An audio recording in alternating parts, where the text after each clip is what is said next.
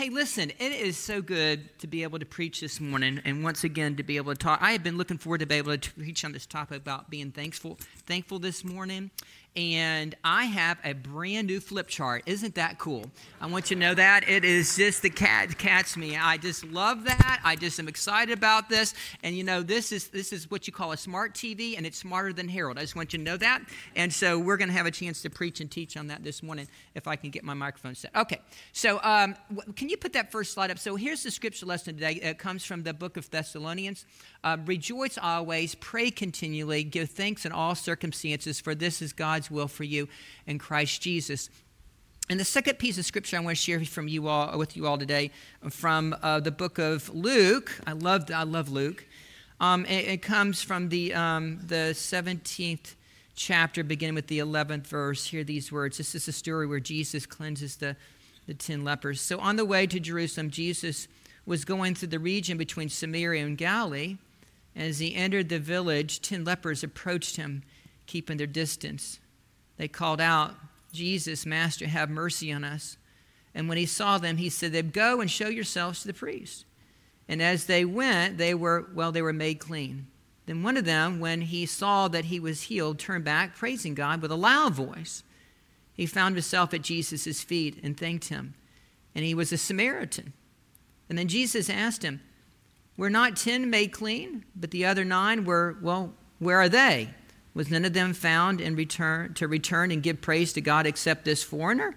And then he said to them, Get up, go on your way, for your faith has made you well. This is the word of God for the people of God. Thanks be to God. Amen and amen.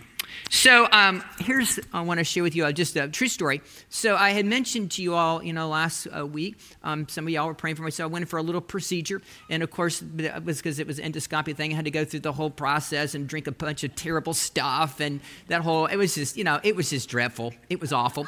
And, and so, um, so I went in on Tuesday morning, and I, you know, I was extremely dehydrated. It only took them six times to be able to get a needle in me, but you know, that's it. No, but who's counting? And so, um, and, and so I, I, was sitting there in the waiting room and waiting for them to call me back. And I finally went back to, um, and I, I, met this um, young girl. I, am guessing she was probably, um, I, when I saw her, I thought maybe she's 21 or, or so. She, she, so she was my nurse. And, and, she was so pleasant and so kind. And, and so, um, so immediately she kind of struck a conversation. She said, well, how you doing, Mr. Hendren? And I said, um, uh, well, I've had better days. And, and, um, and then she said, oh, I'm so sorry. And then she said, then she kind of gets, tries to get my mind off my misery. And, and she says, um, um, so where are you from? And I said, well, you know, um, we've lived here for the last 11 years. And then we were from, actually from Boynton Beach. She said, oh, Boynton Beach. I said, yeah, we lived there for 15 years. She says, well, I'm from Wellington. And I said, really? Because Wellington's only like 20 minutes down the road from Boynton. And then she was so excited to hear that I was from, actually spent that time there. And she says, I was actually born in Wellington Hospital. And I said, Well, that's great, honey. I, I, I actually been in that hospital many times. I've gone to visit people in the hospital. And so we were having this wonderful little conversation. I said, said So where, you know, I, I said, How did you end up here in the villages? And then she says, Well, my mom and dad ended up living here. And I said, Where did you go to school? And then she says, Well, I went to the village's charter school. I said, Oh, did you? And I said, When did you graduate? She says, I graduated in 2019. I said, Oh, then maybe you know my son Cameron. She said, Oh, she says, You know, I, I thought I recognized your name. Because Cameron, you know, Cameron went to school evidently with her. And so we had this wonderful little conversation. And I said, By chance, by chance, did you go to the baccalaureate service that year? And then she says, Yes, I did. And then um, and she says, And you did it. And I said, Yes, I did do it. I did do this service. And she had this big smile on her face. She says, I thought I recognized that name. And then, um, so then um, I, um, I was began to teach, and I said, "Do you remember what I talked about?" And then, um, and so, so we had this wonderful conversation, and she says, "You know, Mr. Hendren, um, you know, you looked a whole lot younger back then." Now she acts. I'm just. I made that up. I made that. So anyway, this is what. Can you put that first slide up? So this is what I reminded her, and I said, you know, the ten. Well, the ten words uh, that are most important you need to know to be successful in life. And I said the ten words are: I'm sorry. Please forgive me. I love you and thank you. And I recited them, and she smiled at me and she says, Yes, I do remember those. Now, here's what I found out about life and my own personal experience. If you want to remain married for 33 years, you need to learn the first two I'm sorry and please forgive me. For, for 33 years, if, that, if you want to get there, then that's what you need to, you need to learn these. These are extremely important in life. Uh, I, I'm sorry, please forgive me so, so we're focusing on, um, you know, being thankful today. And, um, and so I was thinking about, once again, just how much we should be grateful for. So let me show you this little clip this morning to kind of get us started about being thankful. And I love this. Um, I found this commercial. It's actually American Airlines. So here's your, here's your, here's a little teaser for you. Count how many times the word thank you is mentioned. Can you roll this video for me? There were 11 verbal ones, and the last one was on the marquee. 12 is the answer. Yeah. It's a lot of thank yous in 44 seconds, right? Don't we have a lot to be grateful for? So, uh, true story, I went and did a, a wedding on Friday um, back in my old you know, stomping grounds and went back to, um, I actually went to Pompano, uh, went to the Hilton there, did a wedding for one of my kids who was a part of our church. And um, his mother, uh, Leanne, and Chris were just wonderful friends. And um, he has a brother named Nicholas. And so we, um, and I actually coached him in Little League Baseball. He played with my son Jordan. And, uh, and, and so it was great to have this reunion. Matter of fact, I got a picture. And what's, here's the picture. Can you put that? Here's the picture. And uh, uh, Tyler, the one's getting married there, he's on my, on my, on my left. And so, what's really interesting, you want to talk about really making you feel old. I coached all those kids, and now they all have beards. I just want you to know that. They all were little leaguers. Coached them when they started with nine, and now, you know, 13, 14, 15 years later, they're all grown up. And so, we had such a, such a great time at that wedding, and what a blessing.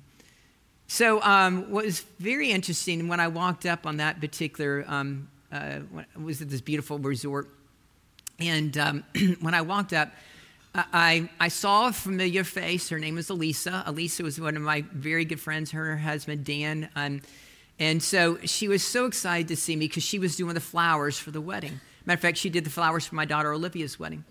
And uh, uh, Elisa and Dan were a part of our church, and uh, that's why the constables knew her. And they said, "Lisa, can you do the wedding, to do the flowers for our, our son's wedding?" So, so I saw Elisa, and I, I, hugged her and embraced her, and she had the biggest smile on her face. And she says, "Pastor Harold, it's so good to see you again." And then she says, I want you to know, do you remember what you were doing 20 years ago today? And I said, I do. I was baptizing your son in an incubator. Yeah, she had that, you know, what was interesting, little Danny almost died. Um, Danny's thriving. He's a, a thriving 20 year old. He's an amazing young, young man. But I, well, I'll never forget Dan called me up Dan's one of my best friends in world, and said, Harold, Elisa had this baby, but they had tried for years and years to have this child. Years. And finally, she gave birth to this beautiful child, and they thought he was so healthy, and they had some heart conditions. And then Dan called me up in the middle of the night. He says, Harold, um, I need for you to come. He says, I- am not sure he he's going to make it, but I want to make sure my son's baptized. In 35 years, I never baptized a child in an incubator. That's the only time. I'll never forget that night. So then, about three or four days later, they had figured out what was going on with Danny and was was hard, and and so the um, um, they had to do open heart surgery. Can you imagine doing open heart surgery on a, a three or four year old? I mean, a three, three or four day year old, right? It's amazing. So the doctor comes in and explains what he's going to do. I was actually there, and he goes and does this procedure, and then he comes back, and I'll never forget. I was actually sitting in the waiting room with Dan and Elisa, and he comes and he lays these pictures on the table, and she says, "Would you like to see?" He says, "Would you like to see a picture of your son's heart?"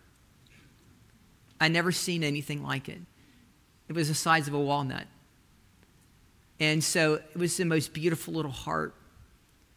And then so he, he talked about with Dana Lisa, and I happened to be there, and they explained to him what, what he did to be able to fix Danny's heart. And they said, you know, Danny's never going to play football. Uh, but I tell you what, Danny is really good at band, you know?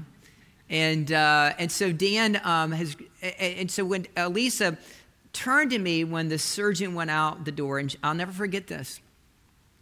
She says, Harold, how do you begin to even say thank you to someone who's just saved your child's life.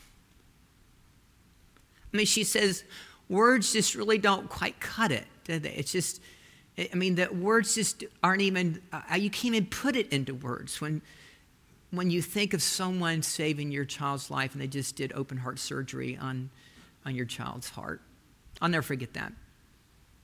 I, was thinking about um, thank yous uh, this week and about how, you know, grateful we should be. And some, I, I came up with some, uh, what I would call great thank you uh, uh quotes and um, about life and about attitude and experiences. So I, I, love this. So this one came from Zig Ziglar. He says, you know, it's not your attitude more than your aptitude that would determine your altitude. Uh, people hear your words, but they feel your attitude, John Maxwell says. Dietrich Bonhoeffer talked about it's only with gratitude that life becomes rich.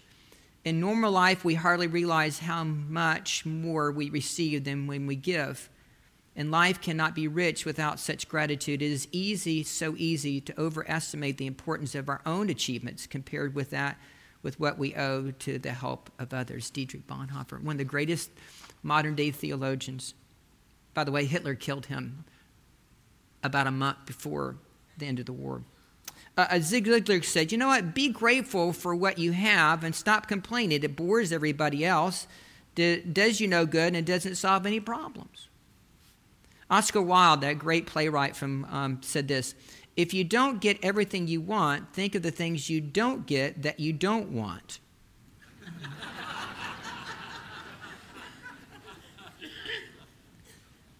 Uh, David Ross, a Benedictine monk, says, We're not grateful because we're happy, we're happy because we're grateful. Uh, my, uh, this is one of my favorites about being grateful. My wife told me this when we first got married. Harold, I put you first, and you put me first, and then no one second. Um, I, which is the opposite of the t shirt I saw once. I'm not arguing, I'm just trying to explain all the reasons why I'm right. I just want you to know that. I like that. Uh, John Maxwell is in Leadership Bible. I, I, um, he's a great, just a great teacher in leadership, and he actually put together a Bible. And so it has, when it comes to teaching, and when I turned to this particular text, he talks about being grateful. He says, Grateful people linger over life's blessings. Grateful people live in the moment. Grateful people leave fear behind. Grateful people live on purpose. Grateful people love those beside them. Grateful. How grateful are we? So I, I, I have a homework assignment for you. I, um, I challenge you every once in a while. So um, can you think about the people that you're most grateful for? Maybe before you go to bed tonight. Have you ever thought and wrote down on a piece of paper the people that you're really grateful for? I have. There they are. It's, um, I don't know, it's about a, a, list of about 10, 12, 15 people that I that have made my list of people that I'm the most grateful for in my life that have helped me along the way. You know, it's always good to be really grateful and to maybe actually put down the list of people that you really should be grateful for. Some of them are still living, some of them are not, but these are the people that I'm the most grateful for in my life. Grateful. True story. Uh, this showed up at the mailbox this week about you know um, my son uh, Jordan had just has moved to Hawaii. He's living in Honolulu, and so um, he's teaching over there. And so he wrote us a thank you note. You know, and what's that is a hmm, isn't it? I heard that hmm. Yeah, and, so normally, you know, when you got you got a 24 year old, 24 year olds usually don't sit down and take out a pen and a piece of paper and they write like a person. No, they usually text or, or maybe email. But you don't usually get this. But somehow this just showed up. So this is um, this is the beginning. Dear mom and dad, thank you for the letter and and the Walmart gift card. I, I didn't realize that we had sent him a letter and a gift card, but evidently it showed up in Honolulu. I think his mother had something to do with this, right? Uh, she just does these things, right? She doesn't tell me, oh, yeah, by the way, I sent him a gift card with a lot of money on it. So, okay. I say, whatever. And so um, I just, uh, just want to let you know how things are going. Uh, my students really seem to like me, and they're starting to learn more. I'm making more friends, and talks about that. He talks about his new girlfriend, and we look forward to meeting her as well. And, you know, I just, once again, I mean, it's nice to get a thank you note from your 24 year old kid. Thank you. So I, I have this little chart that, once again, it's just kind of a teaching thought for us to think about uh, today. And so can you put that little gratitude meter up here? So, yeah, thank you. So here, here's just a thought when, um, on our gratitude meter today, and I, I want to rank your. Maybe you can think about not only here's your homework assignment. I want you to think about is to think about the people that maybe you're the most grateful for and make your list and hold on to that. But you know, here's what I'm, and I'm going to use this as my own practical. Um, this is going to be from Pastor Harold's standpoint, and you can kind of rank your own self. Okay. So um, what I have found also in my life when it comes to my kids, as they've gotten older my kids seem to be a little bit more grateful as they've matured.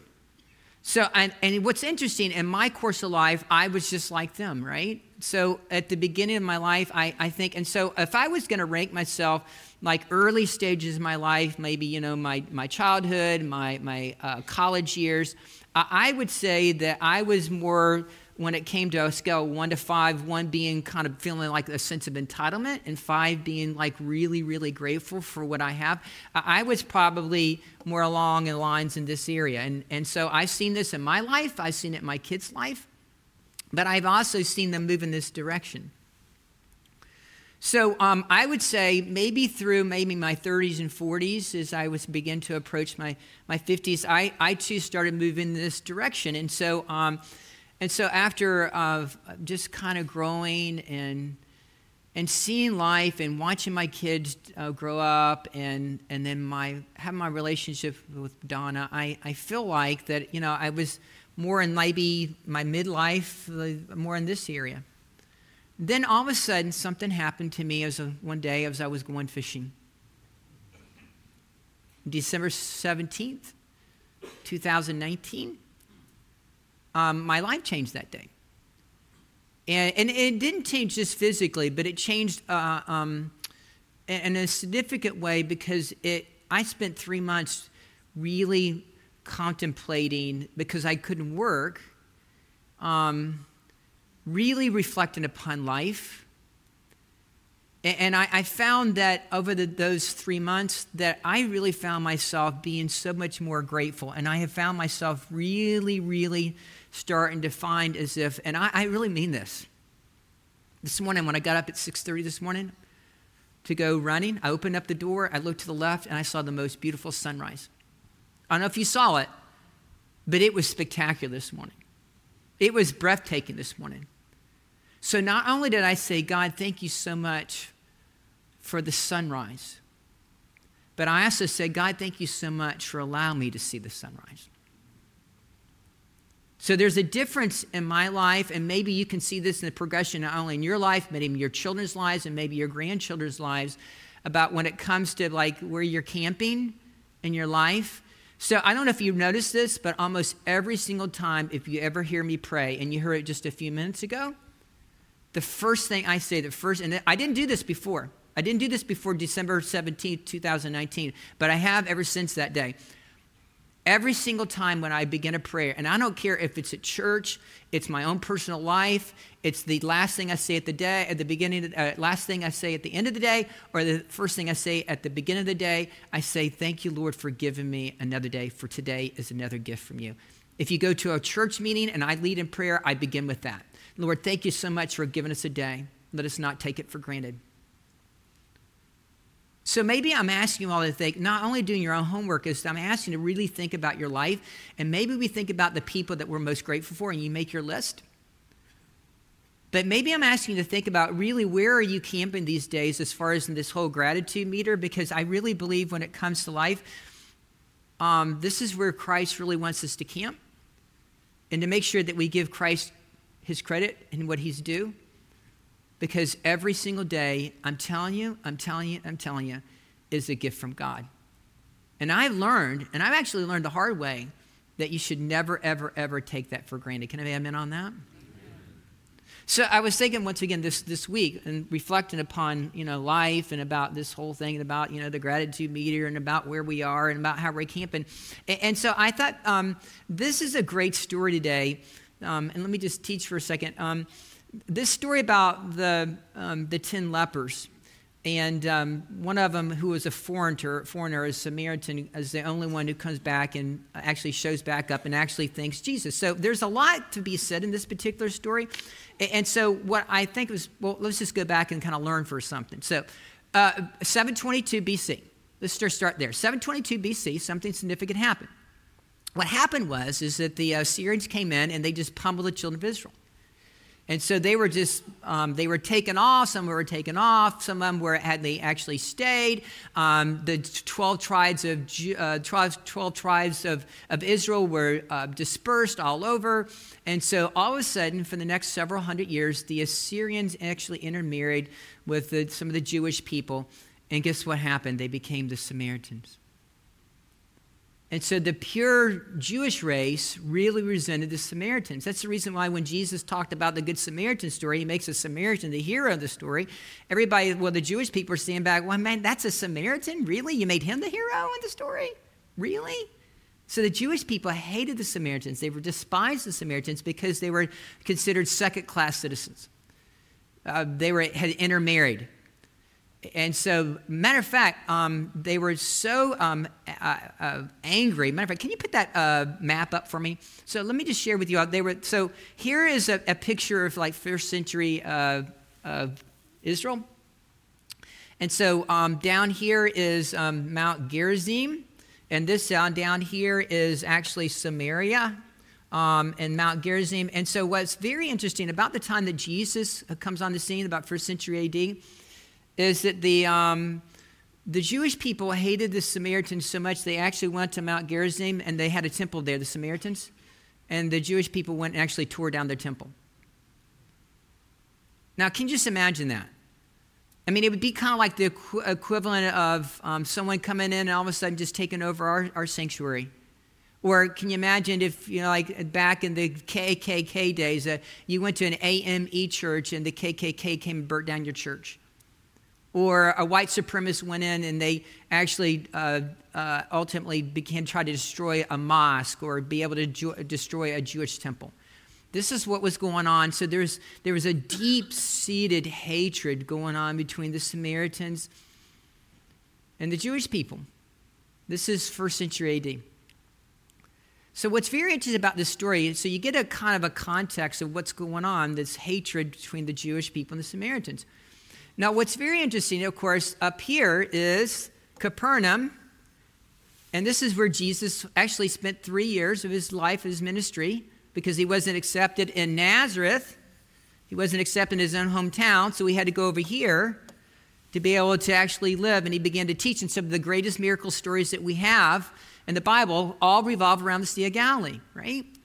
But what's very interesting, Jesus did not just stay at the Sea of Galilee. No, no, no, no. This is what Jesus does. Jesus actually, what we find story after story of story, Jesus began to make his way down, down this way towards Samaria. Now, what was interesting, this over here, this Galilee area, there's a border that runs right through here. So here's my point Jesus was never afraid to be able to blow through borders. Jesus was never afraid to push the boundaries of borders.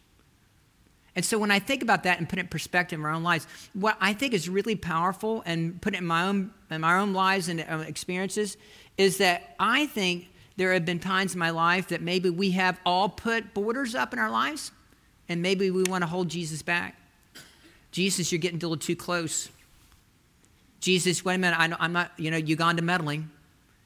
How many times in our life that maybe we actually put up our borders? And so, what's beautiful about this story is that Jesus is always, this story is not just about the leper and what's going on with the leprosy, because leprosy is a skin, actually a skin disorder, right? I mean, there was actually no cure back then, unless you're actually somewhat healed. And so, what this is the, the beauty of this story is that Jesus is always trying to get to people's hearts. This is about running something that runs much deeper than just actually skin deep. It has to do with people's hearts. So, what I love about this story is that Jesus is never afraid to be able to go blow right through boundaries. And I think the deeper truth to this story is it's about you and me. That Jesus is not only ready to blow through the boundaries of our heart that we sometimes we want to put up, Jesus is always knocking our heart. Jesus is always knocking our door. Jesus always is saying, "Listen, let you want you let me in." And when I when I talk about letting you letting him in, it's about really making Jesus the Lord of our life and actually making Jesus Christ the person your personal Savior, and he you have a personal relationship with Him. But let me tell you something. That, as I shared with you all and taught you all last week, it's about sanctification. Sanctification is a journey that we're on until we breathe our last breath, and, and letting Jesus come and live and reign in our hearts, and not continue to put boundaries up, is a day to day journey which goes back, goes back to my opening line every single day Lord, thank you so much for giving me another day. Let me be grateful for you. Thank you for the breath that you've given to me. Thank you for that sunrise. And thank you so much for letting me see that sunrise today because I know it's come from you. Thank you, Lord. Here's the second thing I think about today is that, you know what? Um, when it comes to boundaries, Jesus not only, there's a piece of scripture in Luke 9 51, which is a really important piece of scripture in Luke and it says that Jesus set his face towards Jerusalem, which means this that Jesus knew that he ultimately he was going to end up in Jerusalem. He knew what he was going to do. He was going to die. He knew he was going to be crucified. But what's very interesting, Jesus is never afraid to go blow through boundaries. And so when he gets to Jerusalem, first thing, first thing he does? He ticks off the religious establishment. He turns over the money tables. He, he, he, he, Jesus is not afraid to be able to shake things up. Jesus is not afraid. Here, here's the, you want to think about Jesus actually pushing through boundaries. Guess what he does? He calls the religious establishment a brood of vipers. You think that won him some brownie points? They called him a demon. He called them a brood of vipers. Jesus does the he pushes the boundaries. I mean, he heals the sick. He um, uh, he deals. He take he goes to dinner with Zacchaeus, a tax collector. Jesus is never afraid to blow through boundaries. And because of that, they killed him. But Jesus is never afraid to blow through boundaries. Here's the second part is that, you know what? Jesus is always ready to um, reach out, and there is what I would call to reach out the untouchables. And this is really important because the lepers were untouchables. They call out, hey, Jesus, have mercy on us. Literally, Greek there means mercy means to. Um, uh, to uh, be able to provide for them like food and water and maybe some clothes something that what that's what mercy meant when they asked, when the 10 lepers asked jesus for mercy they meant can you just give us something to eat can you give us something to drink but jesus is offering so much more Uh, the literally, here's a very powerful thing. When you go back and look how the lepers were treated in first century AD, they literally had to live outside of the village because they were not allowed to live inside the villages because they thought they were actually contaminated. They would contaminate other people, they'd make others sick. So they had to live in leper colonies. And guess what that meant? They had to completely depend upon loved ones to come bring them food. They were completely dependent upon other people to show them mercy. They were the untouchables. So here's my point for us to think about today. And here's the, once again, here's a, a little teaching point. No matter what you have done, no matter what you've said in your life, Jesus Christ will never, ever see you as untouchable. Let that sink into your head. Let that sink into your heart.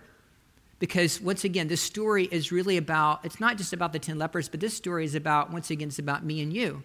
That Jesus is always prepared to push through the boundaries. Sometimes we put the boundaries up. Jesus is always ready, even though we, we might think, you know, I, how many times have I had people in my life and said, you know, Harold, I don't know if anybody, I don't know, I don't know if Jesus can forgive me because I've done some pretty bad things in my life. Well, don't ever underestimate the power of God's love and His grace commitment on that. So maybe the second part of the story, when I think about this, is that once again, no matter what you have done and what you experience in life, you're never untouchable in the eyes of God. And so here's the last little thought for us to think about today. And I, think this is a really important part of the story. So there's a place in the story that, you know, you Jesus tells them, he's listen, go show yourself to the priest. And the only way they could actually get actually be free, well, they had to be healed. And then they had, and if they were actually healed, then they had to get the free clearance from the priest to give allow them to actually go back to the mainstream of society Um, so they had to, the priest would be like the doctor and saying, give him like a written permission slip to go back and to be a part of the family, to go be a part of your, to be able to go back into the village again. This is the way it worked back in first century AD. So Jesus says, listen, go and show yourself to the priest. And on the way, they're actually healed. And the part of the story is only one comes back and says, thank you. And, and what's very powerful, what I think about that is that there's there, the word there that Jesus refers to, there's the first word is thanks and the word thanks there is the exact same word that Jesus uses when he said this. On the night in which Jesus Christ was given up, he t- took the bread and he gave thanks. He broke the bread. The same Greek word that's used when Jesus broke the bread is the same word that's used in the story thanks. Same word that we use for the word Eucharist, thanksgiving. Here's other little part about the story when you look at the original Greek. The word there, when he takes, Jesus says, and he comes back, this one, he says, Is there anybody left? I mean, wait a minute, wait a minute. Was, was it there 10 of you all? Where are the other nine? I don't know, Lord. I'm the only one. And then you get to the real part of the story. Once again, this is story, this is a story not about just skin. No, this is about something deeper. And so the guy says, and the Jesus says to him, Go, for your faith has made you well. Now, where else have we heard this in the Gospel of Luke? This is really, really important part of the story. So we've heard it when the woman falls at Jesus' feet and he is anointing Jesus' feet with her tears and he anoints her and dries his hair, dries his feet with her hair. Remember that story? And Jesus says, Go, for your faith has made you well. There's a place in the story where that hemorrhaging woman who's been bleeding, she's anemic, she's sick, she's so sick, she, she's tried, and she spent all her money on doctors, and she finally finds herself once again at Jesus' feet, and she touches the hem of his garment. It was actually called a tallit. It was part of a, a ceremonial ro- robe that actually a prayer shawl that Jesus would have robe, wore, and he, she touches the hem of that garment. And Jesus stop, stops and he says, Wait a minute, I felt something happen. Who, who touched me? And eventually you get to the end of the story, and Jesus says to, her, to the, ble- the bleeding woman, Your faith has made you well. There's a story where the blind beggar comes to him and says, Jesus, have mercy on me. Once again, can you provide for me? Can you do something for me? Can you give me food, water, drink? Help me. And Jesus gives him so much more. He says, What do you want? He says, I want to be I want to, I want to be able to be able to see again. And then Jesus says to him, Go, for your faith has made you well. Three different times in the Gospel of Luke. What's very interesting about that particular phrase, that literally means when Jesus does this, the little translation, the Greek means to make you whole. In other words, what Jesus is, when Jesus heals all these people throughout the Gospel Luke, and then when he finally gets to this leper, he says, Go, may for your faith has made you well. He's ultimately talking about making them whole. And he's not just about making them whole physically, but he's talking about making their hearts whole. Like you and me. Did you get that? And the literal translation, when it comes to the whole idea about being made whole, the word there has everything to do with the word being saved.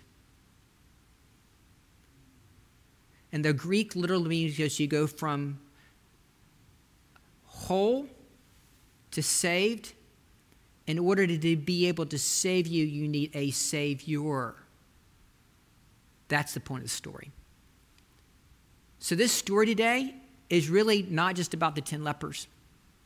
This story today is not just about the one foreigner who, you know, you talk about a second class citizen. Not only was he a second class citizen because he was a Samaritan, but he would actually be a third or fourth class citizen because he not only was a Samaritan, but he had leprosy. And yet Jesus celebrates with this man go for your faith has made you well do you realize that out of the 10 he's the one who gets he gets the golden ticket because he comes and he once, once again i love this part of the story right? Don't miss this. I tell you what jesus loves humble people. Let me say that again. Jesus christ really loves humble people and the reason why I know that, because if you go back and look at all these stories that I just talked about in the Gospel of Luke about the hemorrhaging woman, where do we find her? She's at Jesus' feet. The woman who's anointed Jesus' feet with her, with her, with her tears in her hair. Where is he at Jesus' feet? Even, even the blind beggar, where does that story start out? He's actually sitting begging. But he finds, once again, he comes and finds himself. Jesus loves humble people. Jesus loves grateful people. And Jesus loves you. And he loves me. And so, what I, I really, really think when I think about this story is I, I once again, I, I'm so, once again, grateful as this thing comes full circle today, isn't it? There is nothing that you could ever do or say that ever could actually stop Jesus Christ from loving you.